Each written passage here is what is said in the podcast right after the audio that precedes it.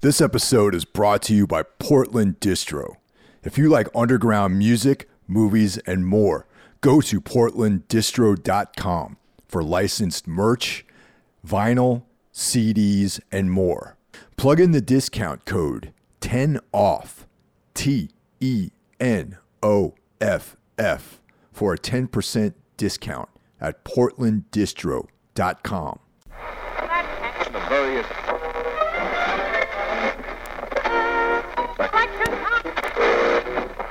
fake, records, records, records, records, records,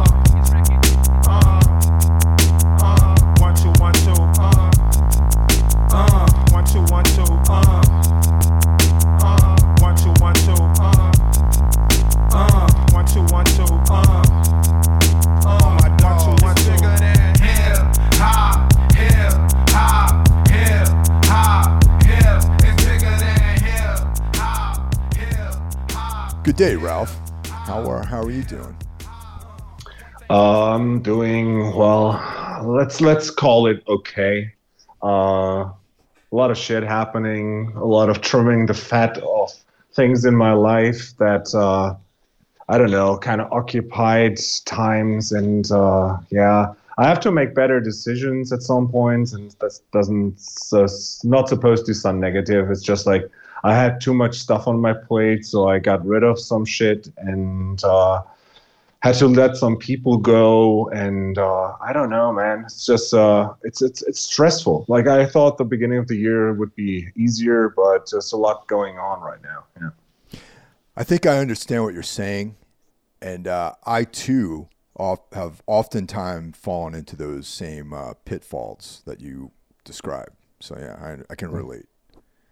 Yeah it's it's like i i, I think a lot of, of about like uh, validation of my existence which sounds really heavy for the beginning of a podcast but uh, yeah so, i mean i'm in Germany, you say uh, you're you're dancing on a lot of parties. You know, when you do like you have bands and you do podcasts and you do this and you do that, and at some point it's like just like there's a I have a job which is like really time consuming and a lot of other stuff that uh, I I just can't wrap it all around one finger at the moment, and so I'm yeah I have to think about like what parts can I let go and whatnot.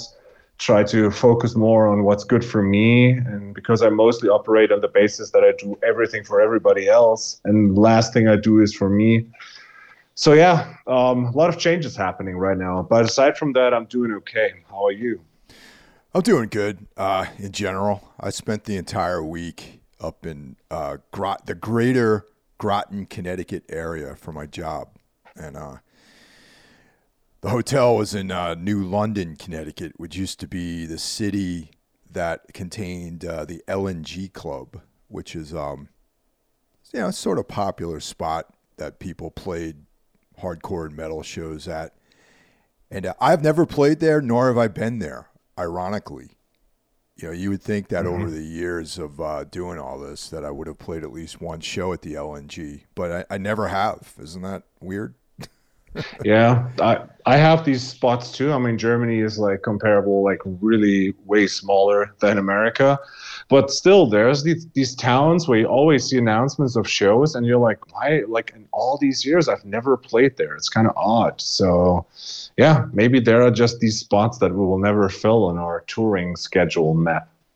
Yeah, I uh, I got a chance to uh, have dinner with Randy Larson because he doesn't he doesn't live close to that town either. But uh, we met up in uh, Willimantic, Connecticut, which is uh, another sort of uh, heroin um, devastated town. But uh, we ate dinner at this nice uh, pub there and, and had a good time hanging out. And uh, yeah, but mostly it was just bleakness. Uh, the, uh, the first night I was there in the hotel, I'm like, ah, you know, we're supposed to get a snowstorm, so I had dinner in the lounge, and I just figured it'd be like a nice, quiet night. But there was like these these people there at the bar, just like raging hard on a Monday night, man. And, Wow, uh, yeah, okay. like, they're singing along to songs and drinking heavily, and uh, yeah, it was just kind of a drag. So I made a point of uh, not eating dinner in the hotel from the rest of the week. oh man. Yeah, I had a um, yesterday was my first. I call it uh, s- solitude Saturday. um, in a really long time uh, because like there was uh, there's documentary being made about the Rhine uh, metal scene like from the area around here and Ultha got fil- like we, there was fil- um, the camera team at the Unholy Passion Fest and they took some footage and uh, Chris and I were supposed to get interviewed for that yesterday but that fell through so then we had the podcast scheduled for today which is a Sunday um, and I'm like, okay, so what now? It's like, okay, so it's my first Saturday where I have actually no appointments, nothing whatsoever. So uh, I went out and um, uh, went like to the gym and had like a proper workout without any time pressure because there weren't like a hundred things I had to take care of. Then I went into like an afternoon screening of Creed 3, Oh, which wow. was, yeah, it was a lot of fun. Again, fantastic movie. They're so cool and entertaining. Um, I should have watched it before I went to the gym because like they're working out all the time, so I was motivated to. um, yeah, and then I went back home and I was like, okay, now and I saw like because the cinema is in the middle of like of the raging part of Cologne, and it was a Saturday night, so I went out. I'm like, holy shit, what the fuck is happening here? And there's like the Frida bar, like a, bar where I used to DJ, but they're not allowed to have loud music anymore. So I was like, oh, should I go there? I'm like, nah, dude. Like right now, I just want to be alone. And uh, yeah, so uh, a couple of weeks ago, I succumbed and uh, bought a PlayStation 4 again. And um, yeah, I'm in the middle of Last of Us Part 2 because uh, I played the first one some years back. Now the show got me hooked. And so now I'm playing Part 2, and it's just so fucking amazing. So I spent like four hours of playing PlayStation yesterday night, which was cool. Yeah. You know, I um, I think I might have to uh, throw down and uh, get a get some kind of device to play games on because uh, you know anyone who's listened to the last few episodes, we had uh, Therese on, and she works in the video game field, and uh, she you know recommended I check some stuff out, and also um, just the quality of the games now is just incredible. You know. It's surreal, man. It's surreal. Like I dropped out after the PlayStation 2, and so I missed the whole whole shit where you could play online versus others.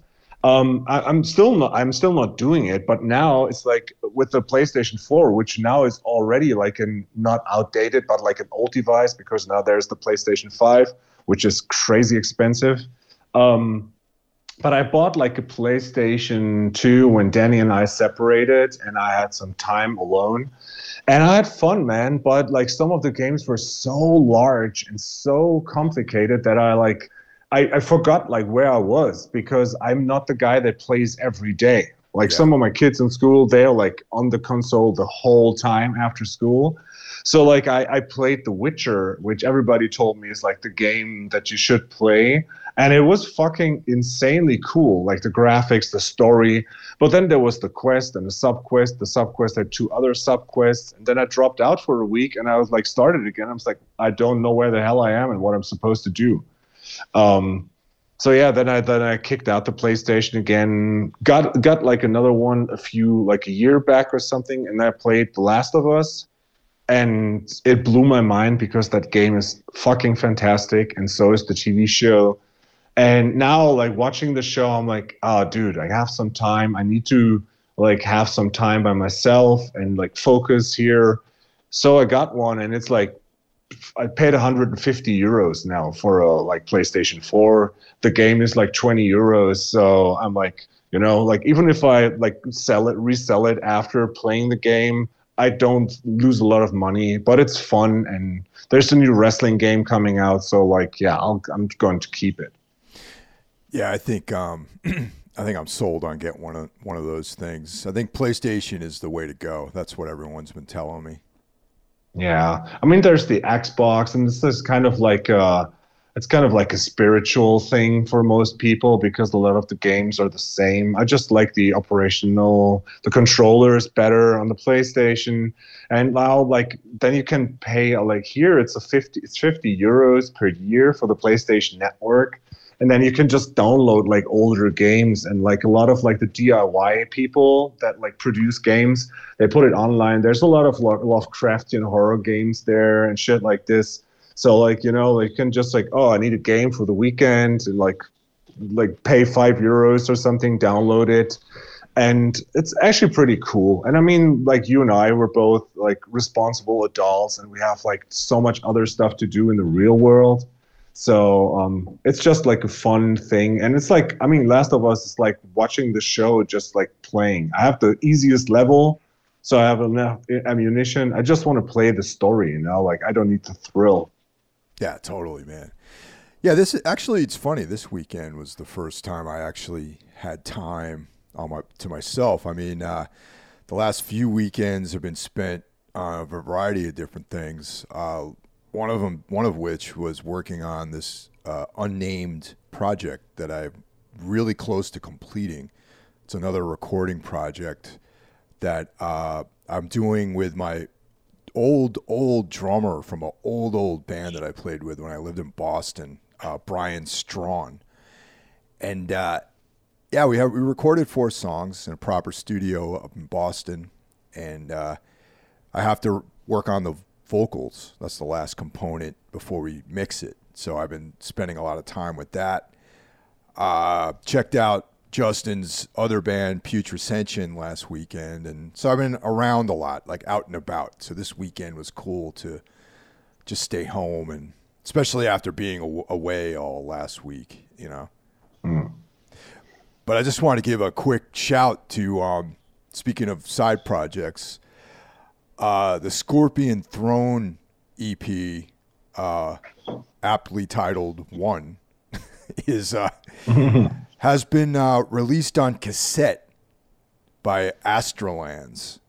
It's a, I, I believe they're a cassette only label based out of upstate New York, and you can go to their Bandcamp page and order a cassette copy of the Scorpion Throne EP if you so desire.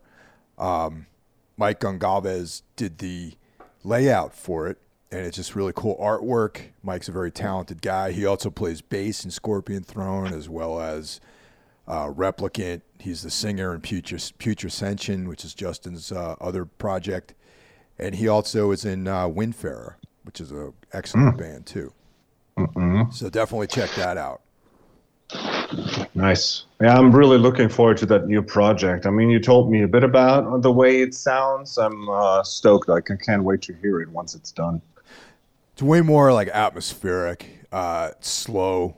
Um, there's really no fast parts, and which is funny because I realized how mostly um, the kind of tempos we do in in Tombs is like the slowest song is like 125 BPM, and like a lot of our material is up around 200 BPM, and I got used to you know very very accustomed to playing fast.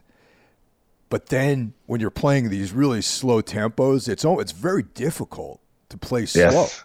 You know? Yeah. Yeah. I, I, I, I fucked I fucked around with like some ideas for a funeral doom band at some point, and dude, like having like you know like uh, almost like thirty seconds in between the snare hits is uh, sometimes difficult. Yeah. Yeah, yeah, definitely. And uh, you know, Brian has always been more of like a mid-tempo to slow drummer. You know, he he's not really into playing fast like stuff, and and he he had an easier time playing than I did actually. But yeah, you I mean, you live, you learn, and it makes like stuff that you play faster even better. It's like kind of a trick that Manu told me. It's like for the real fast stuff, try to play it half the speed and play it cleanly, and then just crank up the speed. So it's like how I learned to like tremolo like better at what I do. I mean, he's like a guy who knows to play fast and slow. Yeah. So I trust his judgment, and uh, yeah, that really helped me a lot. Yeah. So while while we're at it, let's uh, run down the other horsemen of the podcasting apocalypse. Uh, of course, on Mondays we got Brandon Legion, who brings us Horror Wolf six six six. On Tuesday we have the premier extreme music podcast by way of Jackie Smith's Into the Necrosphere. Wednesday is this podcast, Everything Went Black. And if you're listening to this, then you know what it's all about. Thursday is Necro Thursday, where uh, I co host a horror podcast with Mike Scandato and Jeff Kashid. Now, the difference between Necromaniacs and Horror Wolf is that Brandon's got interviews. He's got all these different actors, filmmakers, whatever. Sometimes we're guests on it, you know. And uh, his is very much heavily based in the interview, and Necromaniacs is more of a uh, film review type of show by guys who don't know anything about filmmaking, obviously. So it's like uh, like a bunch of you know a bunch of dudes who really don't know what they're talking about. We just know what we like, and uh, you know we're trying not to hurt anyone's feelings, but we just uh, give our opinion about stuff. And uh, on Sundays, we have uh, Carl Hikara and Soul Knox, and his his show is interesting, man. It's like music, weird fiction, the occult, but it's all under the veil of darkness. wou- Wouldn't you say? Yep. Yeah, absolutely. Like there's a red linen like in between like what he's talking about. But uh, yeah, very different subject, interesting guests. I just actually recorded a, an episode with him this Wednesday. Like I spent a Wednesday evening like talking to him because we had an idea for a while. Uh, topic that you will absolutely love, and I think people that are listening to the Necromaniacs and the Horror Wolf will dig it. I'm leaving it at that. Uh, I Oh. don't know when it's coming out. What the Yeah. hell?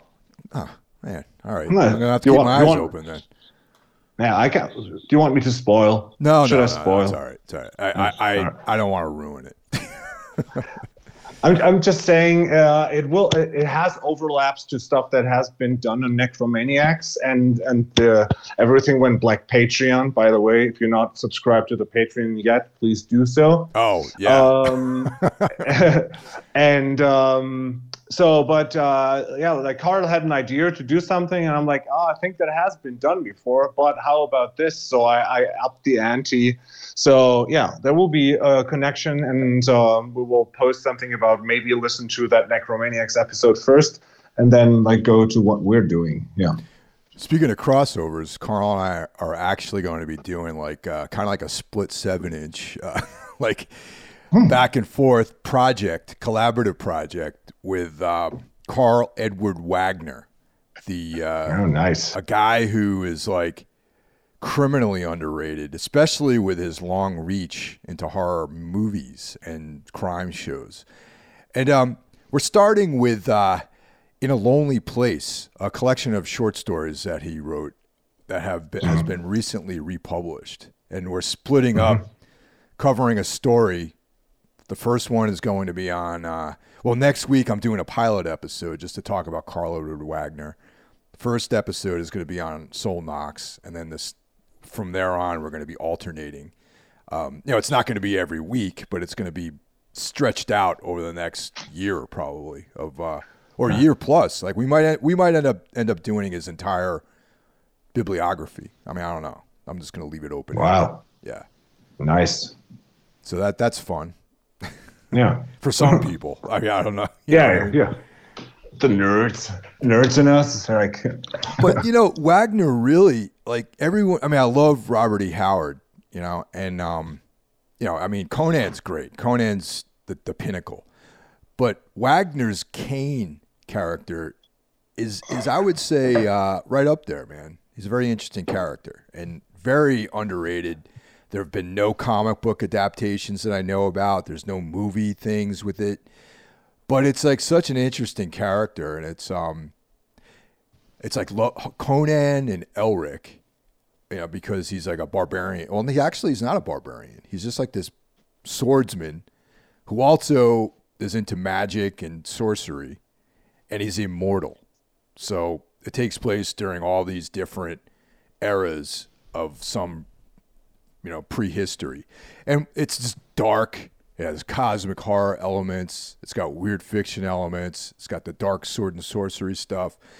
And one of the coolest things is just the atmosphere. Like in the story I read last night uh, called The Dark Muse, he's talking about Kane being in the ruins of this city, and he's describing this place in a lot of detail because he actually was in this city when it was a thriving metropolis. You know, that's that's the scale of this guy's like life and adventures and things like that. You know. Okay.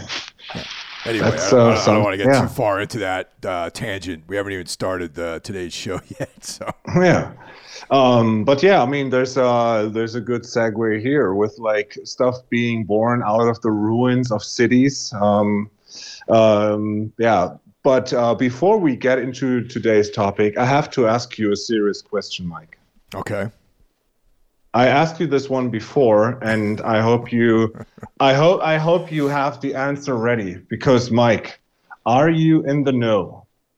Are you really, really sure that you know that Wu Tang Clan ain't nothing to fuck with?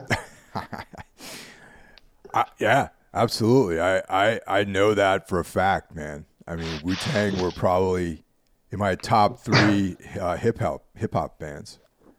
Yeah, I have to. I have to ask this because uh, not that anybody misses it. Like, if you're like hanging out with me and you don't know that Wu Tang Clan ain't nothing to fuck with, you can't be my friend.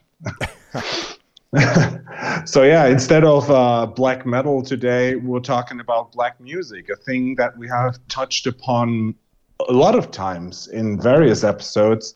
And since I'm watching uh, Wu Tang An American Saga, the third and final season right now, which is streaming right now, um, I was like, okay, we really should do a rap episode now, and this is what we're going to do today.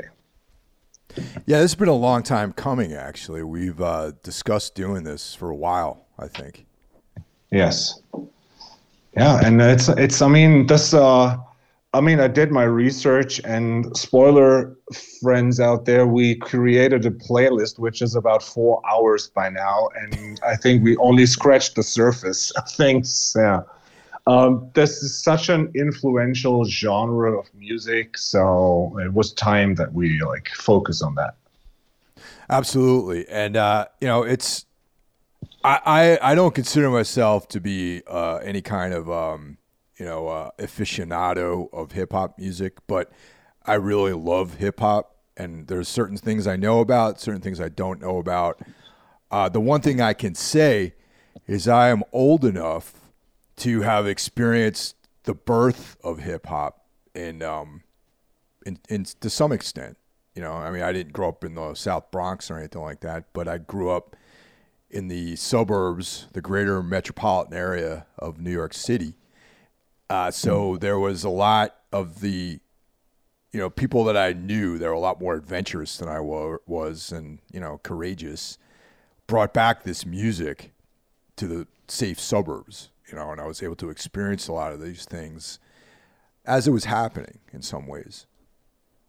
Yeah, that's that's insane. Like for me, you know, like again, ten years younger, it's like I I became aware in the very very early '90s when there was like a first German hip hop. Like there was German hip hop before that, but there was one band called Die Fantastischen Vier, which translates to the Fantastic Four. They actually stole the name and the logo from the Fantastic Four, and uh, they were kind of like fun cringy like dance rap in a way, you know. And they had like a hit which was insanely big, and that's how I became aware of of like this music called hip hop and rap.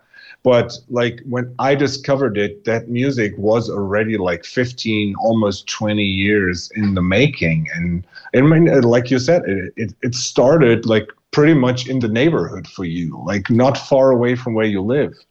Definitely not in the neighborhood I lived in, but uh, but yeah, yeah, but not, like, not far. compared Like, to the eight thousand. Yeah. Compared to the eight thousand kilometers from me, yes. Yeah. it's it started about an hour away from where I grew up, I guess. So Yeah, that's, yeah, yeah. yeah. So I, I have follow you, yeah, definitely.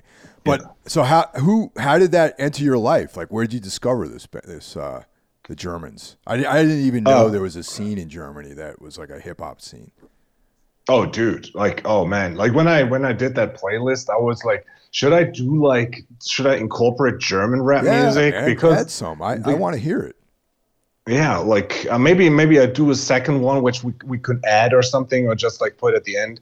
There's like it's funny because like you know a lot of germany doesn't have its own persona or like its own characteristics in a way we tend to like borrow let's air quotations it's like borrow it from other cultures. Um, because like when you watch the simpsons the only germans that you see are bavarians and they yodel all the time. And like that's like we have some of those but like mostly we copy the stuff especially from america. And um, so the the trends that happened in the last 40 years in, in, rap music in America kind of also happened here. And uh, I mean, here's the connection to everything we did, like in the last three years of podcasting or whatnot, is that like in the 90s something changed, and that 90s was the time when I got into it and that um, where music kind of became more serious. And so, like, the Fantastischen Vier was like one of those radio hits that you had. Back then, the radio was playing all the time. Was the beginning of MTV, and they had like German shows on MTV, but I didn't see it back then. So when when Die da, that uh, it, it, it's her pretty much. That's uh, that's her. That's the translation. Die da, uh, that girl over there and um, that became like a number one hit in Germany. And all of a sudden, there were these clowns with like white jeans, you know, like baggy jeans, and wearing wearing baseball caps, and but they were like, you know, like skinny white emo dudes, pretty much. Um, but yeah, man, as a like a twelve year old back then, it was like that was my shit, and uh, that opened like kind of the gateway to what what so what is this rap thing? And yeah, and then like I took a dive, like a deep dive, as I did with hip hop, like with punk and metal and hardcore, um, and then found out about all that stuff. Yeah, but there is like a huge scene in Germany going on. I know there's like a lot of French hip hop, which I've heard yep. when I was over there, and and that sound there's something about hip hop lyrics in French yeah. that sounds like super hard. You know what I mean? Mm-hmm. Yeah. So yep. I, I don't know any of the artists. I just when I've the, many times I've been to Europe, I, that stuff's been the, in the in the periphery, and I'm like, oh, I should check some of the stuff out. You know, it sounds cool. It's yeah, it's um, I think like people like MC Solaar from France, they were like kind of the originators in the in the 80s, 90s, and uh, they became big. And the funny thing is, right now, and I mean, like I I'm trying like I try to structure my my, my notes that I took because I, I actually teach this subject in school. Like in 10th grade in music, uh, I do the history of rap in school. And so I'm like trying to be in the know at what's going on. And I always ask my kids what they're listening to because and that's that's a fact and maybe that's like why we're doing this is um in the in the uh, Wall Street Journal of 2000 uh, in an issue of 2017 they did research on the most successful music in the world. And uh, in 2017 hip hop was the first time it was sold more made more money than rock music which combines pop as well. So like the one single thing rap music makes more money than pop and and rock together. Yeah yeah, no, I, I could see it, man, especially these days. Unfortunately, the newer hip hop music is not to my taste. I have to be honest about that. You know what I mean? Yeah, and that's that's that's again a thing that why I thought it was good to do this episode is because for for times I said the same thing and I was like I judge people when they talk about like how the old wrestling was better than the new wrestling where they didn't even watch like the new stuff. And yes, there is like garbage wrestling and there's really good stuff. And that's kind of the same thing. If you look at the German charts or the American charts, the rap music that's happening there is mostly terrible.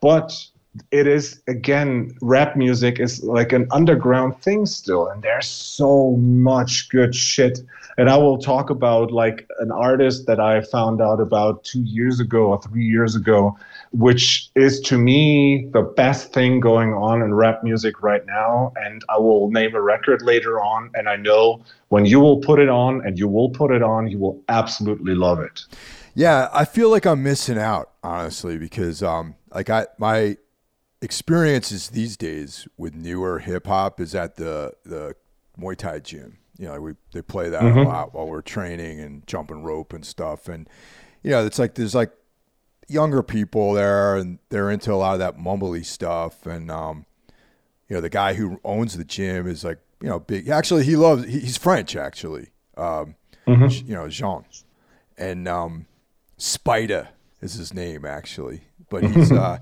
he knows a lot about the French stuff. He likes rock music. He likes all everything. He's a really well-rounded guy. But he, you know, we're always playing that at the at the gym, and uh, some of it's cool. But I I do suspect that there's this underground that I'm completely missing, and I'm definitely interested in checking it out. Yeah, I try to incorporate to the playlist some newer stuff. So if you like uh, listen to the playlist out there, also you might like there's stuff from the last 40 years that I put in there. Um, so what I I wrote down like some some notes on the various um, uh, of the various stages. So the 70s, 80s, 90s, the O's, doubles, and the modern stuff. A lot has changed, and well, it is to me hands down the I think most influential thing that is culturally happening in the world. And I don't mean necessarily that the influence of American rap. I mean the birth was there, but rap music is like you can find it everywhere. Like there's like you said, the French scene is really strong. There's a lot of British hip hop and everything has really like characteristics of their very countries. Um, but there's nothing more influential when it comes to the language, the way the kids speak nowadays, the way that people dress, and that general appeal of things is like nothing is like it has been ever since rap music and the hip hop culture made its way onto the map in the mid 70s. Yeah, as far as like newer stuff for me, like I, you know, I like you know Vinnie Paz and like you know Jedi Mind Tricks and you know MF Doom, Yeah. but that's not even new anymore. That's like old. That's old shit. Yeah. You know, Yeah. so there's like new stuff I need to hear.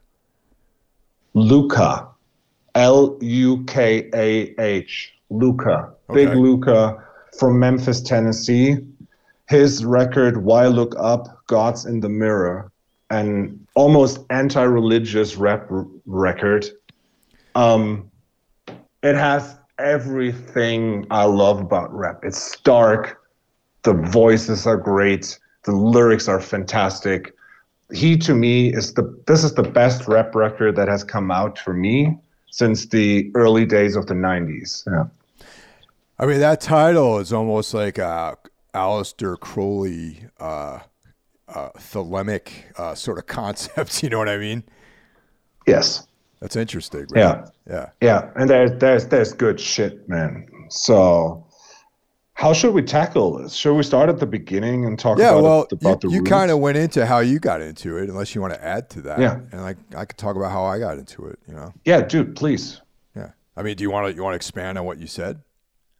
No, I mean, I did. Uh, I mean, it was to me, it was like the shitty radio music, and then I found out about the German rap scene, and then like the mid '90s happened, and MTV happened, and like I said many times, uh, I had the the the VCR programmed to record uh, Yo MTV Raps on Mondays, uh, 120 minutes on Tuesdays, and Headbangers Ball on Thursdays, and that was uh, then that those were my church hours, watching these shows, conducting like videotapes, you know, like two VCRs hooked together, make their make your own mixtapes.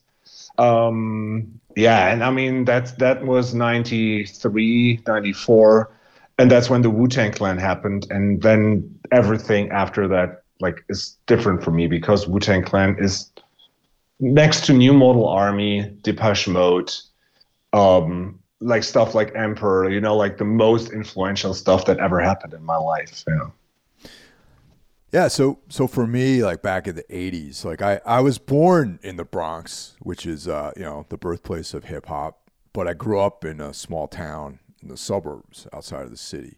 You know, my parents though, I mean, it was kind of this deal like that part of uh upstate. No, it's not upstate New York. Upstate New York's like Albany. It's like uh, w- people that live in New York City refer to everything north of the Bronx as upstate. but uh, like I only live, I only grew up like an hour outside of the city, and maybe about forty five minutes or so from the Bronx. And um, so yeah, I I grew up in this like really safe small town that was very unremarkable. It was mostly Italians and uh, Irish people.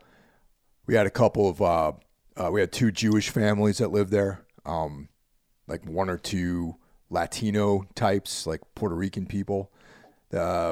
I know of only two black families that grew up there.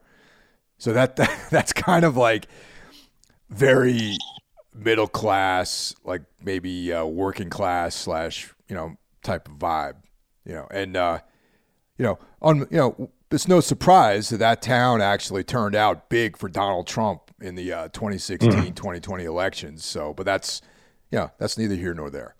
so very very Republican, very right wing kind of town. You know, everyone was like uh, construction workers. Some people worked for IBM. You know that kind of vibe. You know what I mean? Um, this kid Will Suarez, uh, this Puerto Rican guy that I went to high school with, he came back. I think a lot of his family lived in the city, so he he's the guy who presented Run DMC to everyone, and that was the first like hip hop music I heard. There was another another girl that uh, I have to mention as being s- and someone who introduced urban culture to us out us Hicks out in the suburbs, and um, she was one of these like '80s Madonna like lookalike women. You know what I mean? Girls, actually, girl, straight up girl. um, the sunglasses, the hair, the lipstick, like the outfit, you know, chewing gum, like just I had such a massive crush on her when I was like 16 years old.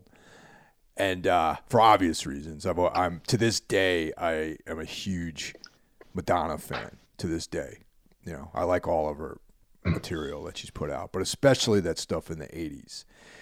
So, you know, she was into that kind of disco girl stuff, but also hip hop.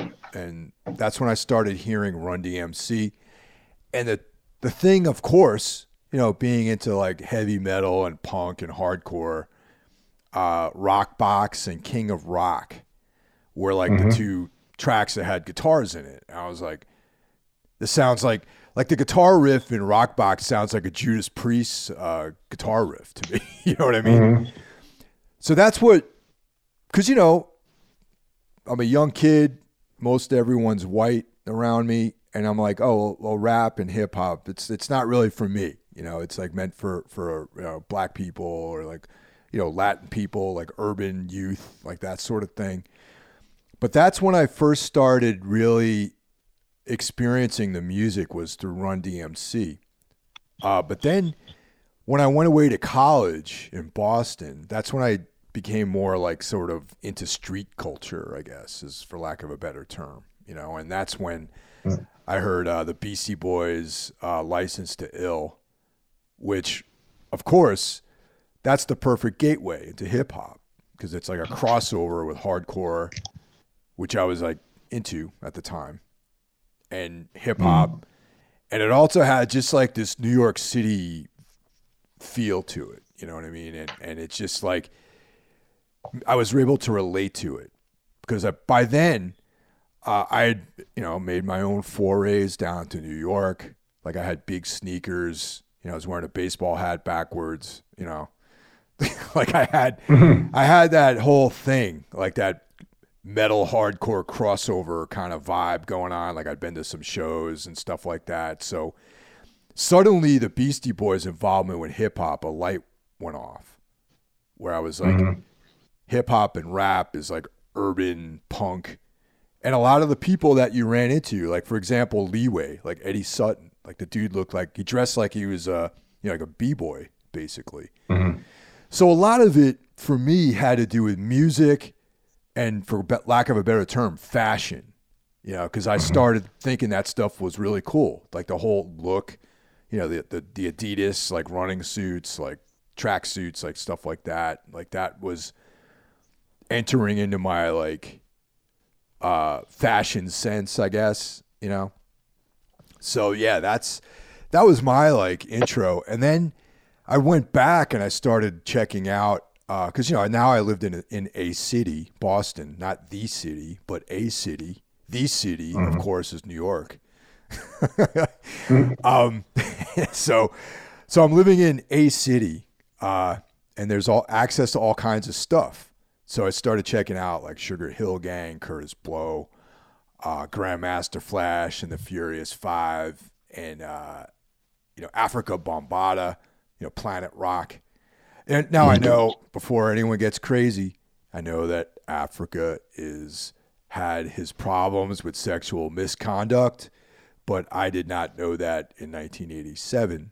so he was just some obscure figure out there who had connections to gangs and the Zulu Nation and like all that sort of stuff. And the song The Message by Grandmaster Flash was like just seems so dark and it had this like very intense like vibe to it.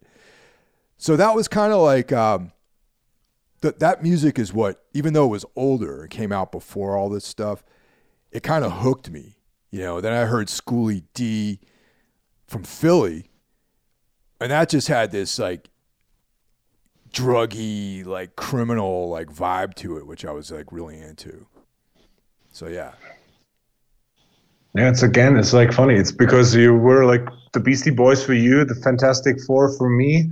It's like the white guys doing what the what the black kids did, made it appealing to us, and then we followed back. And it's like uh, an ongoing thing that like people talk about is like is that like black music that white people stole from them and i mean yeah of course uh, there was money to be made and for example the sugar hill gang like straight from the get-go they had the first ever rap music hit in 1979 with rapper's delight and they were a fucking casting band you know? Like there was a producer she was she saw what is happening in in the bronx like at the block parties that's where the, everything originated and she said like oh there's money to be made.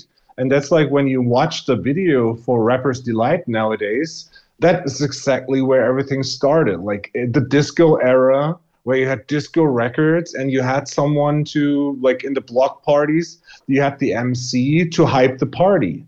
And they pretty much she combined it and had like rapper's delight. She stole some of the traditional like lyrics that people use like for example do the hip hop the hippity hop you don't stop.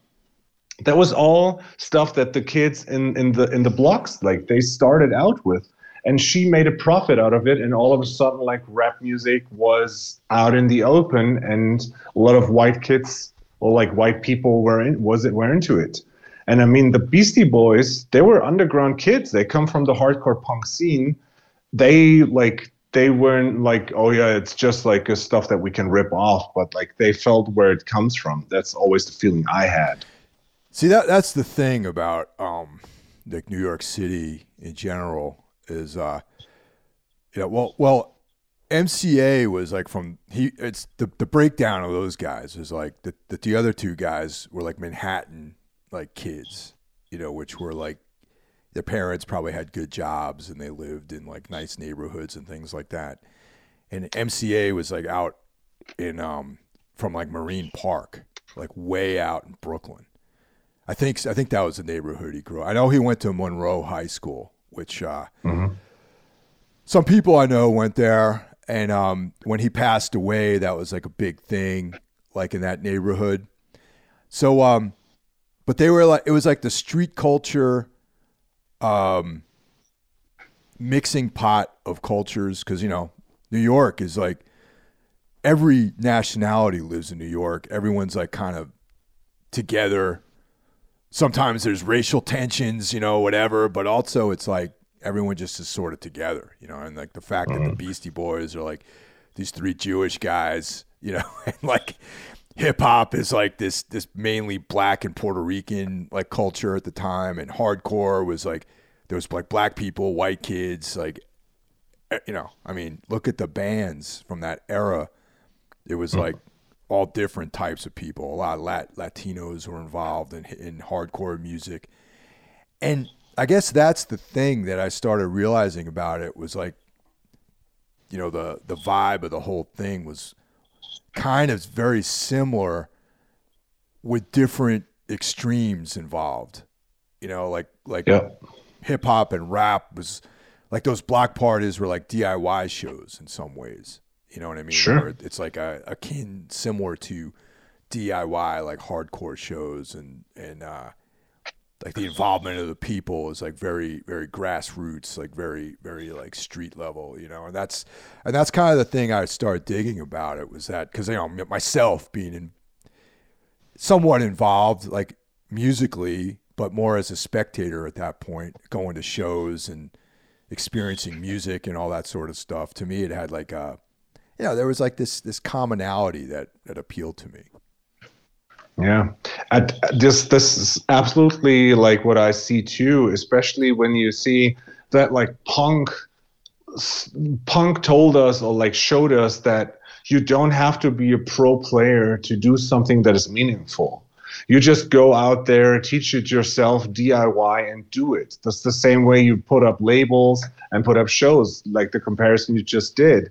And I mean, they like in the ghetto in in the Bronx back then, they don't they didn't have like a lot of money for instruments and whatnot so they made something from from vinyl to make have a party and have like a hype man like hyping up the party until dj Kool Herc and uh, dj grandmaster uh, grand wizard theodore they invented scratching like with a with a cross cutting between two records to just have like that one thing that's like a it's an absolute stroke of genius which gave birth to everything that is rap music today. I mean, sampling has had been a thing back then, but to them, like flipping, which is like a term that they use if you like sample something and you use tracks, beats, or bass lines, and pretty much you're updating the classics. That's what they call flipping. Um, that's like a thing that like hardcore punk does too. Like you take riffs that have been there before, you just play 'em way faster and maybe not as complicated. You just do whatever suits the feeling that you have. And yeah, and that's why how they gave birth to like one of the pillars of hip hop culture with like DJing and scratching. But it, it wasn't until uh, you know the '90s that I really dug in, though. You know what I mean? Yeah. Like the '90s uh, hip hop with like the Wu Tang Clan. Like the Wu Tang Clan were were the most important band for me, honestly, man. As far as like stuff I loved, like it really. Yeah. And, and once again, a lot of it had to do with fashion too. I know it sounds weird Yeah. to say that. Like, like those guys were wearing like camo pants and like hoodies and you know boots and everything, and that was like, yeah, that was, that was like how I dressed, man. Like I, I was like in the '90s, it was all about camo and hoodies and like Carhartt, you know Yeah. and like Carhartt like ski hats and stuff, and that was exactly like the vibe they had. And um, Yeah. Yeah, you can imagine these guys driving around in like a white van or something, you know, and that was Yeah. kind of like what appealed to me about the Wu Tang. And they were just so, and also their whole all the comic book references and the martial arts movies references and the embracing of just that that whole element of of uh, culture, you know, like references to like Tony Stark and Doctor Doom and all that kind of stuff is what really appealed to me about them. Hey, dude, man, and that's like I. Re- that's what I remember, man. Like I remember my first introduction was on a 120 minutes show. They had like the host was also called Dr. Dre, not mm-hmm. the Dr. Dre, but also Dr. Dre Right. and they had the they had the Wu Tang Clan in there, and they were like talking. And back then, my English wasn't that good, so I didn't really understand what they were saying. But then they were playing the videos for uh, Cash Rules Everything Around Me and The Mystery of Chess Boxing. So you had them in masks with their grills, Yeah. the the low the lo-fi quality you know it was dark and mysterious and it checked the exact same boxes in me that the horror movies in the 90s did and black metal did so it has like this mysterious dark brooding atmosphere that i was like so like I fell in love with that instantaneously, and I'm still to that day to this day. And uh, they just had the fucking image like you know like back then the rap and hip hop that was played on 120 minutes was like I mean there was already stuff like Das EFX and and and more serious shit like the Pharcyde and and these kind of bands which I dug more than like the 808 beats 80s rap which is cool but I like the more serious stuff but then yeah, like you had death metal and then black metal came and upped the ante when it comes to like being serious. And that's kind of what the Wu Tang Clan brought to the table in hip hop and rap. And then there's all the solo records. Like there's the the proper man. uh, the proper Wu Tang releases, which are great, where they all get together. But then everyone had their own their own side things, their own solo records. You know what I mean? Like like GZA and Ghostface Killah, you know, Method Man, RZA, Raekwon, Old Dirty Bastard. Like you can go. It was almost. It was funny. It was like exactly like comic books too, in, in some ways. Yes. Where you know the the Avengers and there's like Captain America and Iron Man and all this other stuff that was like they're all Avengers, but then they all have their own series. You know. Yeah, they, on the crossovers, that's exactly the thing. Like, for example, the Raekwon record was together with Ghostface Killah, and then and again, Ghostface's de- debut was with Raekwon, and then they had U-God and Cappadonna, and they were like intertwining everything all the time. And now I don't know, like, do you watch the Wu Tang Clan show, like in the Wu Tang An American Saga? I saw the first uh, season. Now I, I got to catch up on the other two though. Yeah, dude, like, do it, please. Because the second one is the one where they actually form the Wu Tang Clan and record 36 chambers. And then it explains how, like, what a genius the RZA was because he laid out, like, it's it's explained that they, um, like, he had he had like a business idea to it, which was insane because he said that they will like all the labels wanted to have all these guys. And he said we will like they say diversify your bonds. So like he pretty much sold every record like had every artist signed to another label. And then they made a plan over three of the run of three years that every quarter of a year a new record comes out until they until they reunite to do the second wu-tang record which is unbelievably surreal to have like some some kids from Staten Island think that far in advance. Well, that, that- I was also going to bring up the fact that they were from Staten Island, which I thought was uh, was pretty interesting because, um, you know, I, I don't think of Staten Island. Well, now I do. You know, Shaolin, but uh, like I don't think of Staten Island as like a, a hotbed of uh, cultural activity. To be honest, you know what I mean. But uh, yeah, that fa- uh, well, old, old dirty bastard's a Brooklyn guy, and Yeah. the rest of the guys are from uh, Staten Island. No wonder they want to call it Shaolin and not use the you know Staten Island's kind of like the lesser of the five boroughs. Uh, You know, sorry, apologies to anyone out there who's on. Uh, some some some great people are from Staten Island, but uh, I, I particularly dislike Staten Island. So there you go. It's um it's just like kind of like when you when you watch back then when the first like the second wave of black metal happened and you had Immortal like creating like their own world, you know, like storytelling in a way. Yeah. and and you had the references to everything that's kind of what they did too so like every like the, the places had different names killer hills and shaolin and and then like uh, the shadow boxing thing and everything and that's so cool because it has like this this overarching story and a narrative that intertwines and um yeah dude like i remember when all these all these first records came out i like I ran to the store as soon as I heard there's a new one, bought the CD, and um, I mean every like back then Method Man was the biggest star. Like his Tical was the first Wu Tang solo record, and it became like instant instant like big success. And then it took time, and there was some jealousy within the Wu Tang Clan because they bought a mansion where they lived together, and RZA like started producing all the records, but then he like he didn't have like the proper ideas to do like one record after the next so there was jealousy within the wu-tang clan but um, which made them thrive and operate their own product together with the RZA, and that shit that came back uh, came out back then was crazy. And I remember that everybody was way into the old dirty bastard. And to me personally, that's my least favorite of all the first solo records. Yeah, the ODB stuff is like just derelict.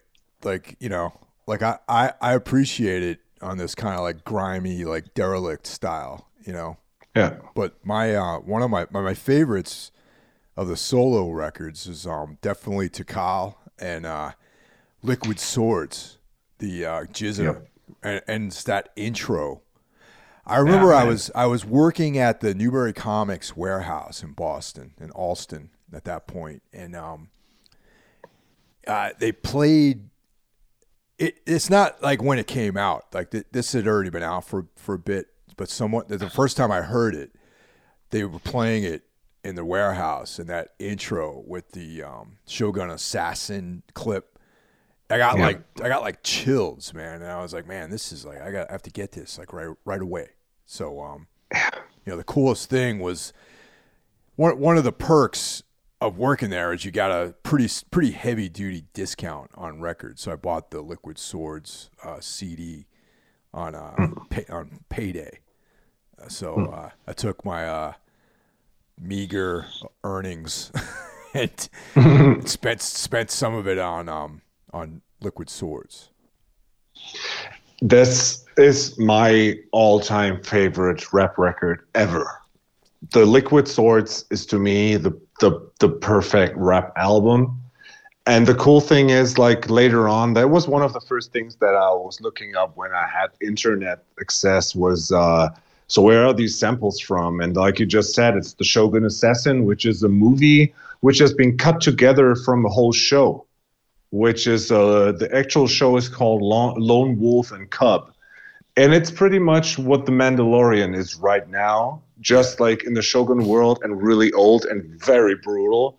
And I just scored like a new Blu ray release um, of that. And I'm really stoked to finally watch it properly because I only had like rip v- VHS copies, which were terrible and with German dubbing. Um, but yeah, like the GZA record is so incredible and so dark. Um, yeah, it's uh, every every one of their records has like a theme. So like the first Raekwon was focused around Tony Montana and Scarface, and they always had like various samples. And being a movie nerd and show nerd, that like it all made sense what they did. Yeah, totally. And the artwork too, man, was killer. You know, it's like Yes. it's like some '90s style, like comic book artwork. You know, like Image Comics or something. It was so cool. Yeah. You know? dude and like like like, a, like i can't give enough praise to that to that wu-tang show because the the third and like unfortunately final season is now it's it's focusing on okay the wu-tang clan is there and everybody like they are successful. They're the one guy just started wu wear so they had the first store. And then every episode focuses on like one of the characters and how their solo endeavor came together. And the the ODB episode is like a complete art episode. It's insane because it's um ah, dude like it's not Spike Lee, but it's one of the like one of the more more famous black directors who did black movies. And he directed the episode for the for the Old Dirty Bastard, which plays in a in a swing club in the in the seventies or something Oh wow. it's Damn. it's it's really out there like they they nailed it and yeah everybody out there if you back the wu-tang clan go out of your way to watch that show man Yeah, I got to catch up on that, man, for sure.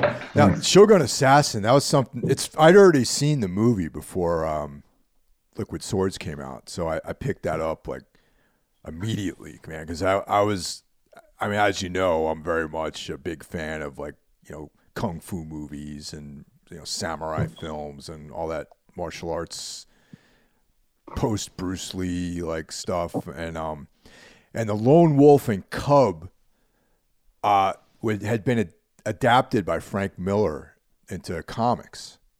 oh yeah yeah i remember so that I had yes. a, a whole, all, uh, pretty much the entire thing, man. And um, so then the movie Shogun Assassin, I rented that on VHS one day, and I remember I saw it in a movie theater at one point, and um, I was all about that, man. So when I heard that intro, and and it's the context, you know, like or he's like his mind is you know infected by Infected devils. by devils. I was like, fuck, man, this is so cool. You know, and I was there's this Yeah. like that. That's what really was like. All right, man, this is like probably one of the greatest records of all time. You know. Yeah, unbelievable. And it's so insane to like have this again. Like I said, the the the, the question: what came first, the chicken or the egg? You know, like is it? Does this music respond with people like us because we were born like this, or is it like are we because we listen to this kind of music? You know. Um, because at the same time, man, like I mean, yes, the '80s they it started out at this like okay, we're scratching, we're producing songs from from stuff that we sample until the Roland TR-808 was uh, introduced, like the drum computer, and then you had like all like pretty famous is like the uh, the first Easy E tracks or NWA where you had like the 808 beats, Ice T.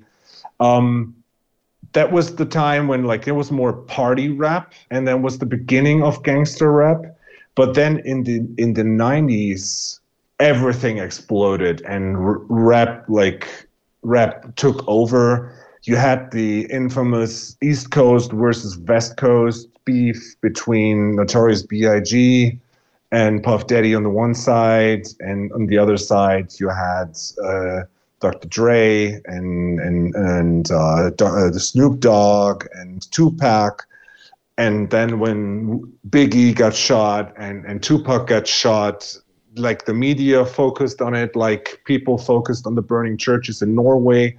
So it was like not as mass appealing probably as black metal was. Uh, like it was more mass appealing than black metal was, but kind of like the same thing in the 90s. Everything changed. Yeah. Well, I think probably the first uh, artists to bring a level of sophistication to it were uh, was Public Enemy, though. You know what I mean? Like Yes. the late '80s and into the '90s, because like even like they had this like almost industrial like sound. You know, like their their beats were just like a little faster. There's like all this noise, and and uh, the lyrics had this uh, you know uh, political bent to them and uh, you know Chuck D was like a visionary. You know what I mean? Yes. And they had that think- militant like S1Ws. You know this like very dangerous vibe to white people. You know? Yeah. Yeah, I mean, they were associated with the Black Panthers and they had them in the videos and they were like, we're like, this is a threat. This is not just like we're telling. I mean, like, the message is to me is the epitome of like, we're in the ghetto. This is how we live, everybody. And Rapper's Delight is like, hey, white people, here's something new. Uh, maybe you want to give us your money as well. And ever since then, you had that split between the serious voice from the ghetto or the voice of the voiceless, and you had this uh, let's let's make a lot of loot, which then in the 90s also exploded because all of a sudden all the rappers became big players. Every mediocre mid-card rapper became like a, a like a, a, a hot thing of the day and made some money the clothing brands. And i mean dude like look at it. Uh, i just looked it up again.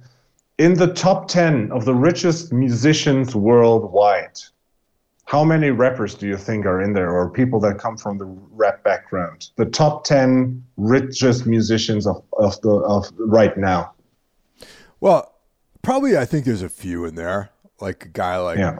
well, at one point, uh, I mean, I don't, uh, you know, I don't know anything about this guy's music. I think he's a fool. But uh, Kanye, Kanye West is probably in there. I Yeah. imagine. Yeah.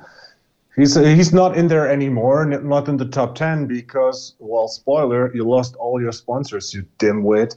So, um, yeah, he's uh, he's not in there anymore. But um, yeah, so uh, it's a pretty wide top 10. It's Dolly Parton is at uh, number 10 with a net worth of 657 million. Number nine is Celine Dion. Bono is number eight. Uh, Madonna is number seven, eight hundred and fifty million. Um, someone Herb Alpert Oh from yeah, a brass band. Yeah, yeah. I- I heard of him. He's Yeah. he's number six. Number five, Sean P. Diddy Combs. right on, man. Good. Net, net net worth one billion dollars. That's sick. Uh, number four, Andrew Lloyd Webber. Oh wow, Um, yeah. Number three, Paul McCartney, one point two billion. Sir. Paul Number McCartney. uh, Sir Paul McCartney. number two, Jay Z. Ah, okay, yeah. One one one point five billion, but I mean he owns like a label and he's also married to Beyonce, and I think that uh, is part of his like success as well. And number one, I didn't know that is Rihanna. She's Oh. the richest musician in the world with 1.7 billion as a net worth right now. Right Insane. on, man. Yeah. Yeah, but yeah, man, I mean, rap and hip hop, and you have like, I mean, people that used to be in the top were, like you said, Kanye West. You had Dr. Dre in there uh, because Dr. Dre invented beats, the fucking earbud, like uh, you know, the headphones, and he Yeah. sold them to to like Apple and. It, it's like again we like we recently touched on the uh, American Dream thing. Like look at the story. Watch uh, if people don't know the story, go out of your way to watch Straight Outta Compton, which is a great movie about NWA, and it shows like how Dr. Dre became the multimillionaire entrepreneur that he is today. It's funny uh, mentioning Kanye West right after Public Enemy. Um, yes, it's yeah. funny because, like, you know, in America, you know, racism is like baked into our society, man. You know, I, I it, you know, anyone out there who is like, uh, I mean, I don't, I don't think we have too many like right wing types that listen to this, but I think most people are. If you if you look a little bit deeper into American society, you know, you you can see that racism is is baked into it. You know what I mean? And and it might not seem obvious to a lot of white people because they've just grown accustomed to, oh, this is how it is. You know, and um, Chuck D and Public Enemy are a direct response to that. You know, like their whole thing is about, you know, bring it, having this discussion like out in front of everyone, being angry about it, and trying to empower themselves. You know, and then twenty years later, thirty years later, you get a fool like Kanye West out there with all of his like anti-Semit anti-Semitism and swastikas and all this bullshit, man. And I'm just like, what a fucking just complete turnaround and an Yes. embarrassment, you know, to everyone, to himself, to his culture, and to even just the United States, really. Like it's just what a fucking embarrassment that guy is. You know, I got to be honest, and I know people might find this hard to believe. I have no idea what his music even fucking sounds like, honestly. You know what I mean? I've never listened to a Kanye, Yeah. Kanye West song. You know, I've always considered it to be some like bullshit pop music or whatever. You know what I mean? Hmm. But nowadays, like the guy is a complete fool. Yeah. And the, the the difference is between like the the OGs like Ice Cube, Ice T, Dr. Dre, and uh, all the others, Jay Z. No, like Jay Z was born and, and Puff Daddy were born into like rich families, but like most of them came from the ghetto. But Kanye was already born like born into a rich family. Um, the first time I saw Kanye was at the Chappelle Show, episode two. Uh, in the beginning, he always had musical guests. In the, in the first episode, it was uh, uh, was Talib Kweli and um, Black Star. So uh, Mo, Mo, Mo, um, Mos Def. And uh, in the second episode, it was Common, and Common was rapping, and in the background was a young rapper that he like plugged, and it was uh, Kanye West. And so the first Kanye record is a really good hip hop rap record. Later on, he tried to be really arty, artsy fartsy, and and and kind of represents what the the 2000s brought, which is called in rap and hip hop the bling bling era, where it was about lifestyle, the pop music crossover. Like you know all the rappers like had their own clothing brand, they had their own champagne, they wanted to act in shows and shit like that. And Kanye represents this to me, like the you know the yin and the yang. You have like the people from the ghetto and they use rap as their means of communicating how they are, how life is for them. And you have the people that do it because they think they can be multimillionaires through it. Yeah. Yeah, but the thing is, the point though, and I think Chuck D is probably on this trip too, is like it's not even about money, man. Because like honestly, No. in this in the culture here, and may, you know things have definitely changed for sure a little bit, but hmm. you could be a black family or a black man and have a nice job, make a lot of money, but that doesn't stop the cops from pulling you over. You know what I mean? Yes. And Yeah. and and you know beating the hell out of you or killing you. You know what I mean? I mean, just like Yeah. look what in the last few years, how many people have been murdered by the police? You know, it's insane. Yeah. Man. It's a pandemic, and I can attest to some white privilege too, man. Like I, uh, I don't know, a long time ago, I think it was the first Tombs tour, and we were in Philadelphia, and um, we were staying with some people that lived out in West Philly, which is like you know kind of like a marginal neighborhood. And uh, I took a walk to get to go to like a convenience store, and on the way back, this uh, police cruiser rolled up, and you know, and we had like black hoodies on, and like I had like an army jacket, and boots, and all that stuff, and my hood was up, so you know, I looked like a criminal, kind of, I guess. Like So- a Wu Tang Clan member. Yeah. So the cop rolled up and he was like, asked for identification. And as I pulled out my wallet, a fucking knife fell out of my pocket. okay. so the cop was like, oh, uh, you know, it's fine. I'm like, really?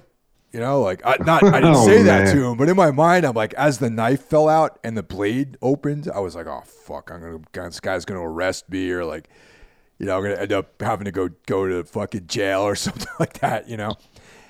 And uh, the cop was like, "Oh, there were some people that uh, you know fit a description. Uh, you know, we, we were just checking it out. It's like, here's your knife back."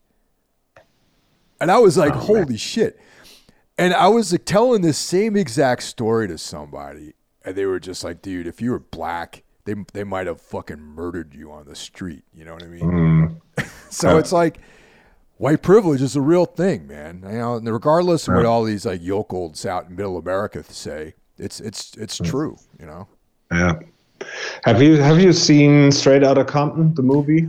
No, I got to be honest. In general, I'm not a big uh, biopic guy. You know what I mean? But is is Yeah. it worth checking out? It is. I think it's really it's really well done. I mean, it has Ice Cube son playing Ice Cube, which is cool because they look alike. And it's produced by Dr. Dre. It's like one of the better ones. There's like one on Tupac, and I don't I don't care for that. But like, there's a director's cut of the. Uh, I mean, there's a the regular cineastic version. It's like oh, an hour forty or something, and the director's cut is like two and a half hours long Oh wow. it's abs- it's absolutely worth like checking it out. It's pretty accurate.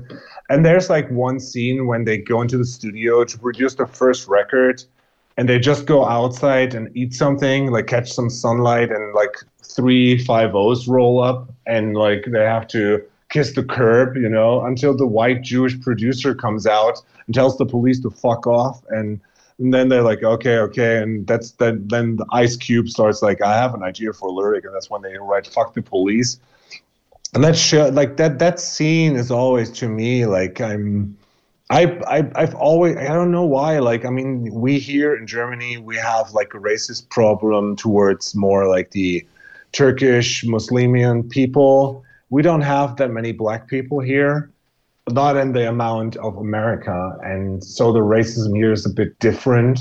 Um, but I've always been maybe because I was always a rap fan. Like uh, this, this always shocks me. And movies like Just Mercy or um, the uh, uh, when they when they see us, the the five part show about the, the Central Park Five on Netflix. There's always like that brings tears to my eyes, man, because it makes me so fucking angry towards like white people and that scene as well is like I always show that in school as a as an example of what like black people have to face in America sometimes. Well, you know? well, the other thing too in Europe, like the Turks and the you know Moroccans and you know the Muslim, you know people were actual immigrants. Like they chose Yeah. to come to those countries. Like uh, black people were brought here as slaves, which is fucking Yeah. he- heavy, man. And uh, Yeah. you know, and to a certain extent, it's like earlier on, I was like, you know, I, I get it. Like, you know, maybe I shouldn't be listening to this music because it's like uh, my experience in life is different. You know, it's like I have, I'm kind of come from, uh, you know, my parents aren't rich, but they, they're, you know, they, they do, they did well in life. Like they're a solid, like middle class family, you know, and, um, my experience in life is just different, you know, like I don't, the cops don't want to like kill me, you know, like I, I had a illegal knife on me and got pulled over by the cops and nothing happened to me. So I can't even relate to the experience of people that have to deal with that sort of anxiety. You know, just another quick story about like when I, you know, back when I lived in Brooklyn, there was a period of time where I was working on doing sound for movies or films. Not even, I'm not even going to call them movies. And I worked on uh, the pilot for a series called Fort Knox. And for anyone, any of you OGs out there who listen to this podcast, you could go back several years and there's an episode where I have uh, the filmmaker and one of the actors on there. And uh, one of the actors was on the verge of, um, he was on the Luke Cage uh, Netflix show. And um, so, yeah, he, he's like a real deal actor. Like he's done real shit. And I remember when we were filming that, and it we filmed it over the course of at least a week. And uh, I did all the sound, I mixed it, like all that sort of stuff. And the actors, like dudes, were getting pulled over by the police. Like when we were like going to neighborhoods in Bushwick to film, you know, at certain points of the day, like that was like a concern about guys just getting harassed by the fucking cops all the time. You know, it's real. Yeah, it's uh it's unbelievable, man. And it's like um that's that's where my issue is with modern days rap music and hip hop. That um I mean back to the thing with like is there any good modern rap music? Yes, there is, and there's like still a lot of people that have something to say. But the general thing is that like rap music, and that's the thing that is most dominant in Germany, is um is a justification to behave like a complete asshole and think you're still entitled to be successful which like means that um, i mean the, the modern era rap which we're talking about right now is influenced by trap music. Do you know what trap rap is? Yeah? Yeah, yeah. so so like the uh, double triple time hi-hat Yep. more synth very dark and uh, they call it mumble rap because all of a sudden all the vocals were like with uh, auto tune and like you couldn't really understand it there were like all these rappers little this little that and they all have face tattoos when they're 18 years old and then then they die of an overdose with 20 this is kind of the style that happened in America, and here the um, the more well gangster rap here is most like not the white kids. The white kids they still do like literary rap, you know, like talk about various subjects. But the gangster rap here is mostly like people that are from like Albania, Turkey, and, and Morocco. And they have like this shitty rap music now, which is like super cheaply done. And their their bars that they spit are super slow and it's just not good. And you put autotune on it. But it's like it's super homophobic, it's super anti-feminist, it's super uh super like pushy on like yeah if you, you like you don't have to go to school just like deal drugs and be violent and you can be a success and i hated that like rap became this thing now you know like from from where it started There's this one guy. I saw this Vice documentary on him, and it was like, and th- this this is one of the obviously a point of my week where I literally had nothing to do. that I so mm-hmm. that I devoted time to watching this documentary about this this guy. Mm-hmm. Um, I think he's he's like some Scandinavian like white guy, obviously mm-hmm. Scandinavian, like super white, cool lean. I think his name is, or little lean or some bullshit like that. And it was like the weakest stuff I'd ever heard in my life, and never have I seen someone who needed to get his ass kicked more than this kid. You know what I mean? Like everything about him. Like this happens with with young people with me sometimes, where I think like I see them and it's like there's some there's a sense where I just feel like I have to fucking destroy this person. You know what I mean? And and this Yeah, guy absolutely. had that aura about him, and I was like, maybe this guy just should have got beat up a few times. And you know, I, I know like the Scandinavians aren't into like thuggery like that, you know, but it would have done him a world of good. I know getting beat up did me a world of good, so maybe that would have been something that positive in his life, you know.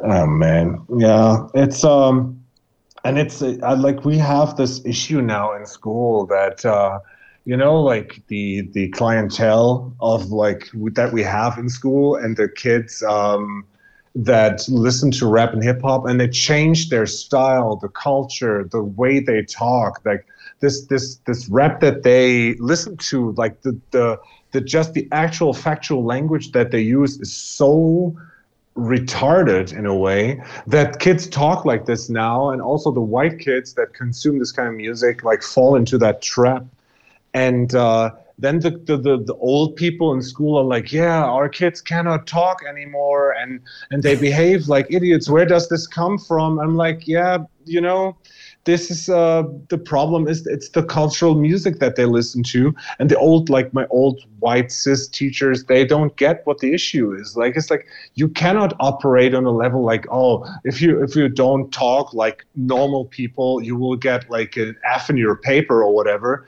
It's just like this this is like rap music is their life. It's like the bigger influence than anything you can offer them you can either embrace it and work with it and try to be modern or you can try to be a jackass and be like just corrupt them by like means of you know punishment or whatever but it just doesn't work and it's so crazy that rap music has this kind of influence now Yeah, but also it's like young kids are like gonna go through shit. You know, like I mean, dude, I did it. I looked like and did things when I was in high school that I'm completely embarrassed by. You know, I dyed my hair. I had stupid fucking mohawks and shit like that. And it's Yes. like I would never dress like I would never do that now. But I went through these phases. You know, so like a lot of these kids, they probably you know, feel some kind of empowerment from being rebellious like that. I think I can relate to it.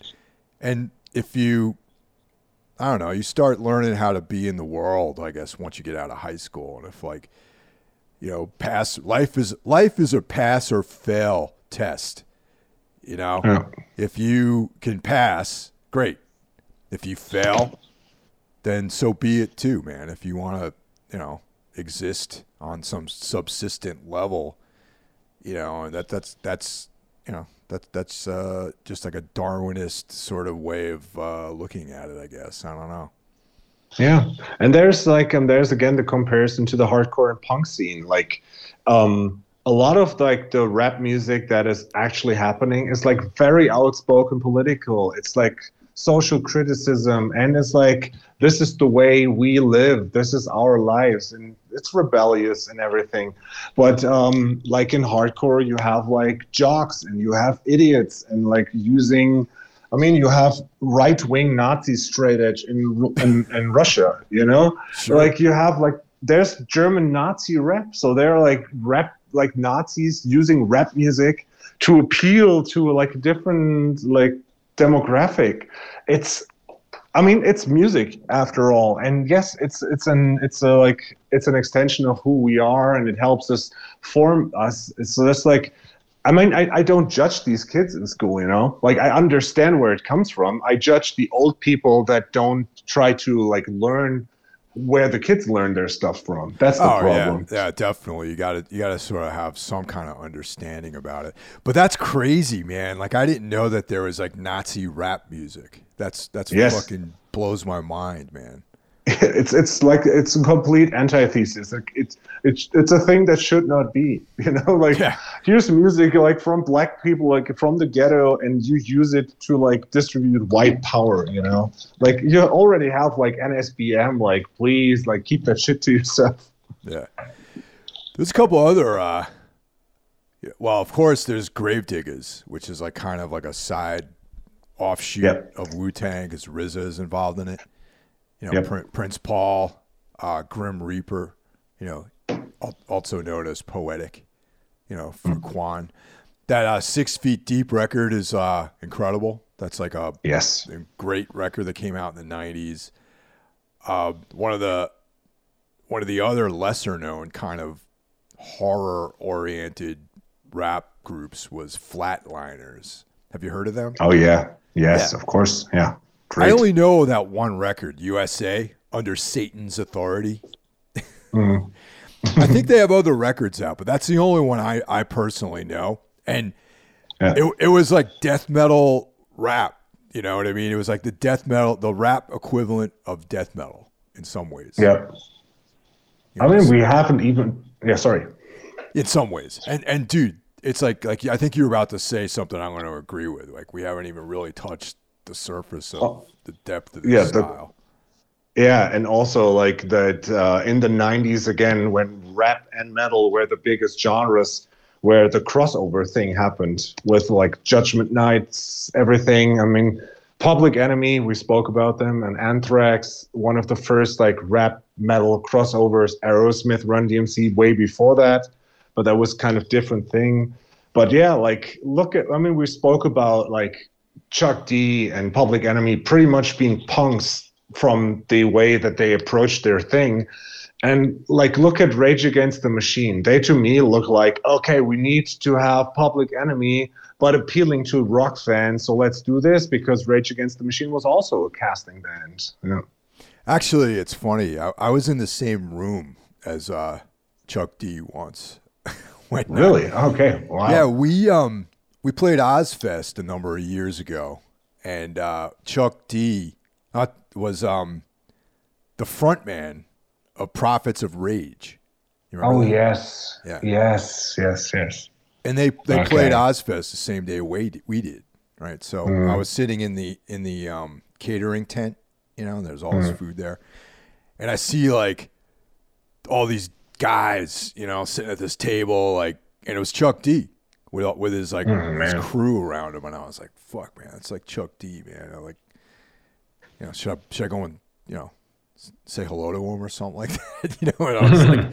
I'm like, nah, man, I got intimidated. I was like, I don't want to bother this guy. You know, he's like sitting down, eating dinner or whatever. I'm like, yeah, you know, it's it's it's one of these things, you know, and that's what fascinates me so much about rap music. Like the importance is ha- it has, or like the whole hip hop culture, the importance is it has on our culture and we live in now. And I mean, like the kids out there rocking like baggy hood hooded shirts or like baggy pants, that doesn't come from the champion hoodies that youth of today wore. You know, like the college jackets it's like it's hip hop culture, and I mean they they abducted like the the the uh, the torn and torn jeans and the the biker leather jackets that like Kanye had like in in his collection and shit. They stole that from punk and rock, but like the influence is so immense and especially like the political power this music has and then you have like an act like completely DIY and so authentic like Public Enemy.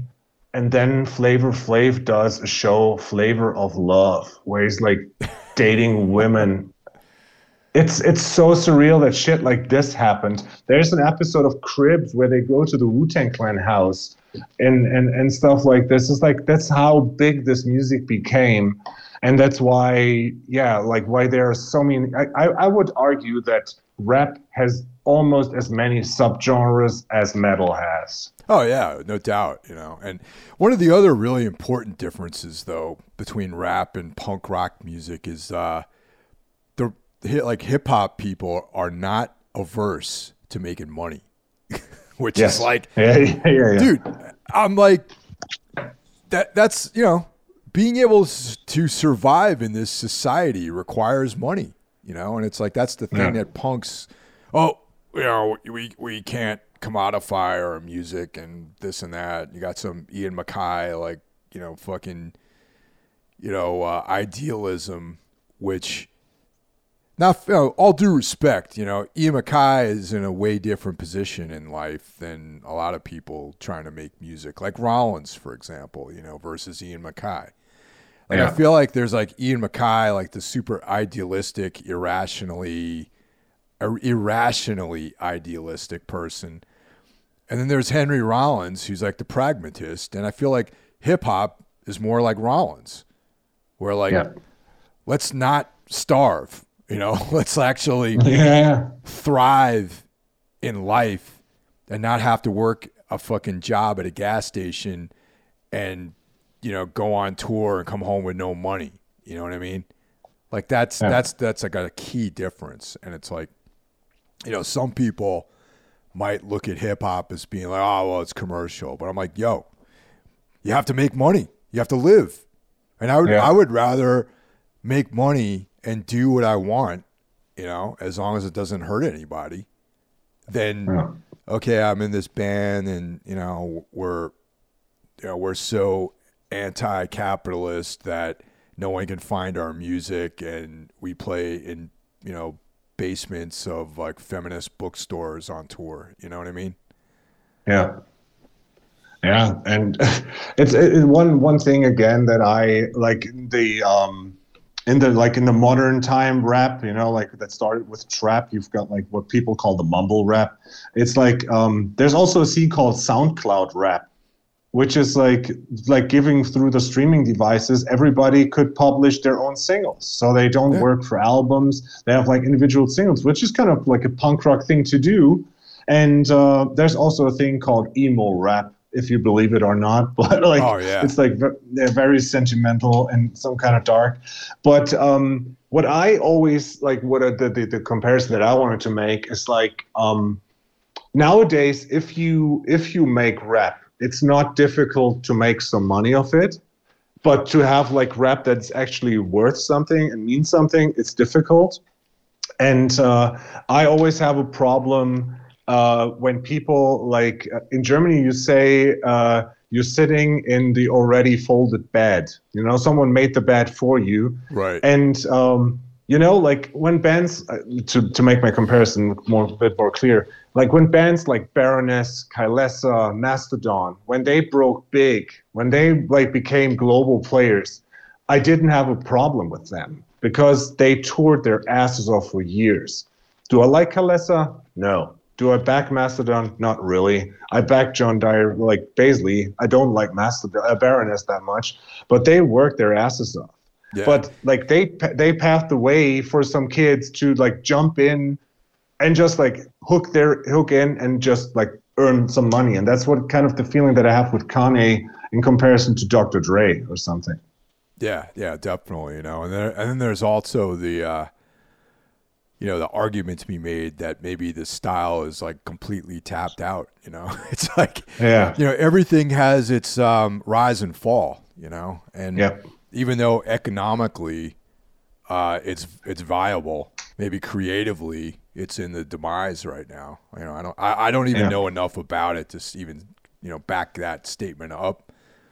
Yeah. So if anyone has an opinion about that, please. but uh, I I also want to mention Kool Keith and Doc, you know Doctor Octagon. I don't know if you ever got into Kool Keith. Yep. Did Love it. great stuff. Yeah. Uh, Dr. Octagon is awesome.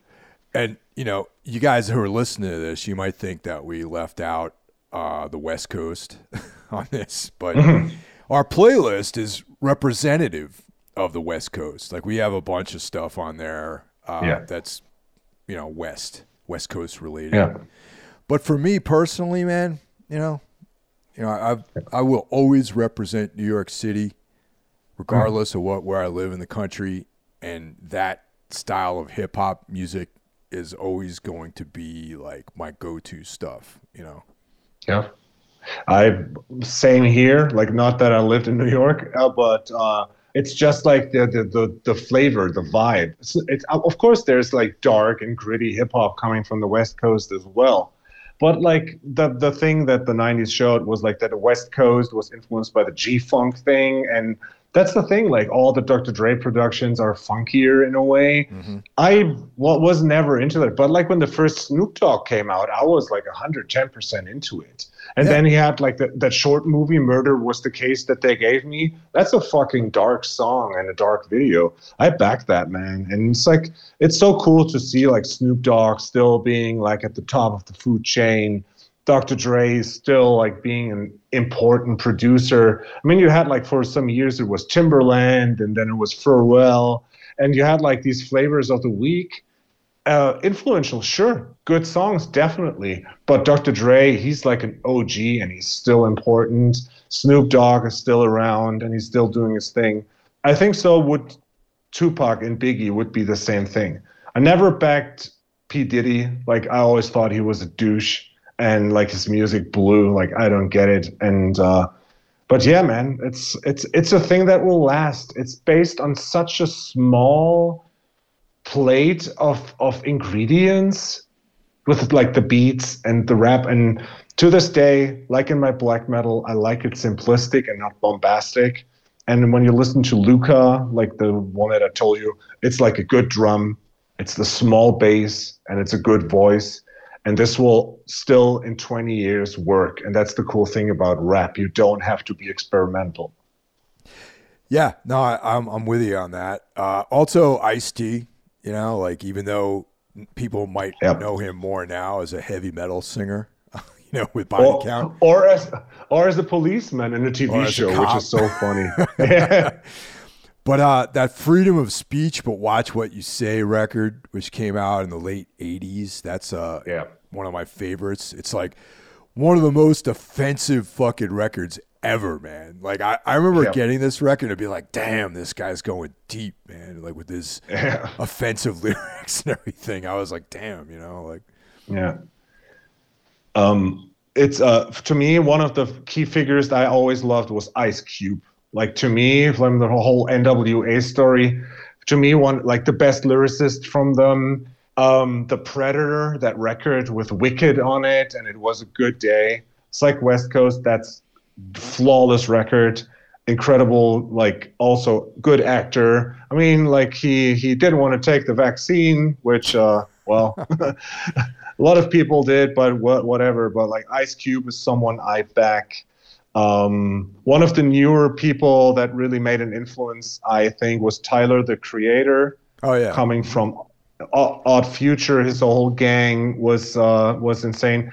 I always give kudos to Busta Rhymes for being a complete nut, and uh, like, but like I, I liked his approach and like lords of the new leaders of the new school, and uh, yeah. So the thing is, like, people like like I mentioned before, like the playlist is fucking four hours long, and we didn't even scratch the surface. I think. I also have to mention Dälek too from New Jersey. Oh yes, You know, yes, like it, th- those guys had a, a a tough go because they're t- they're they're hip hop guys. You know what I mean? But. People who listen to the Melvins like them, and I feel like a lot of their fan base are like white kids who like you know post metal or something like that. yeah. And the fact that they worked with these kind of more um, you know rock oriented labels as opposed to being on like uh, Tommy Boy or something like that, you know, worked against them. You know. Yeah. Um, yeah, like I, I, I, we didn't even touch. I mean, we could do like three episodes on them, but I think we need to wind down at some point. Um, we didn't, we didn't even talk about white rap because, like, I mean, we mentioned the Beastie Boys, and there were bands like House of Pain that would be like famous. But yeah, aside from that, I mean, Eminem is one of the biggest stars in the world, but there's not a lot, lot of like white international rap, except for maybe Vanilla Ice, who everybody takes serious. Not. Um, Well, Yeah. Emin, Eminem really is really respected and actually is good. Like I, I just Yes, it's funny, yeah. man. Like I never took him seriously until like a couple of years ago, and I know that's on Yeah. me. That's like a my my my quote unquote bad, you know. But Mm. um, interesting stuff, man. And like I said in the beginning of this episode, I'm not an authority on any of this stuff, so I don't, you know. Yeah. They're very little things. I know a lot about very few things, and this is not one of the things I know a lot about. So, Yeah, yeah. Like I, I mean, I don't know, like how I come across, but like I'm, I'm really into rap music and hip hop, and like since I teach it in school as well, it's like I try to know everything, and that's why I need to give like a big plug to uh, a show called Hip Hop Evolution, which is four seasons on Netflix, and every season has ten episodes, so it's a very, very deep dive. That guy, man, like this guy, it was like a life project for him, and he pulled it off. Like he starts at the very beginning. He goes to to the places where it started, talks to the right people. I don't know how he pulled it off, but he got everyone from from Kool Keith to DJ Kool Herc, all these old cats, Grandmaster Flash. Then he goes like he focuses on various parts of America where it started. Then he goes like about the Geto Boys and you know like when gangster rap started, provocative rap and uh, 2 Live Crew, the scandals. He goes to the 90s. What happened? He travels to Europe, shows the modern age. It's four seasons. If you really are into hip hop and you want to learn more, that's like a mandatory thing you need to watch. Hip Hop Evolution, four seasons, Netflix. Check it out. yeah, it's actually really good. I've seen not all of it, but I've seen some of it for sure. Yeah. Yeah. Yeah, we should do um a Madonna episode too. hey, dude, like we need still need to do Prince and we need to do Madonna. I'm I'm hundred percent for that. Maybe uh, Amy Winehouse too. I've always been a big fan of hers. I'm not that much into her, but uh, like I can I can read myself into her stuff, and I mean I like her music, but I don't know. No, her music is her. incredible, man. Like, and she's got a very sad story. And um, Yeah, you know, when she passed away, I for like a month I had dreams about her. You know, and like her music was like very moving to me. You know, yeah. yeah, and uh, yeah, I mean, like the, the the parallel is here because uh, who took like we we spoke about it that the Sisters of Mercy had this ill-fated tour with Public Enemy, and uh, well, then but then the Beastie Boys were the support band for uh, for Madonna on one tour. that was way in the beginning, I think, too, which is cool. Yes, yeah, yeah, yeah. All right, everyone. Thanks for listening. Hopefully, some of you guys made it to the end. This is quite a bit. This is probably an, uh, an episode that might take two sittings to get through. So, thanks, everyone. Tiger style. Tiger style. Yo. Huh. Huh. Wu-Tang Clan ain't nothing to fuck with. Wu-Tang Clan ain't nothing to fuck with. Wu-Tang Clan ain't nothing to fuck with. There's no place to hide once I step inside the room. Dr. Doom, prepare for the boom. Bam! Oh man, I slam. Damn, I scream like Tarzan. I be tossing and forcing. My style is awesome. I'm causing more family food than Richard Dawson.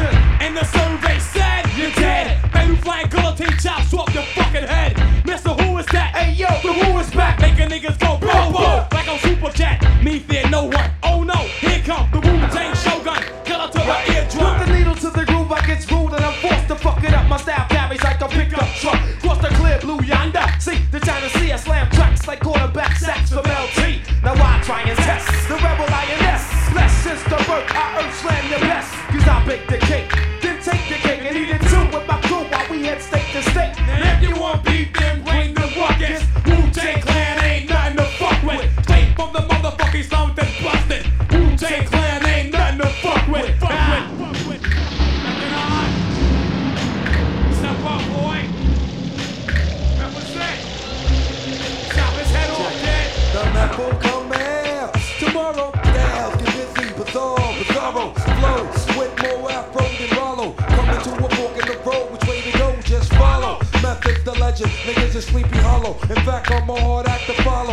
Yo, Fidolo, Bogart coming on through. Niggas is like, oh my god, not you. Yes, I come to get a slice of the punk in the pot. Rather do than die. Check my flavor. Coming from the visor with the show for the razor. Who make me reminisce true like deja Who I'm rubber, niggas, it's like glue. Whatever you say, rubs off me,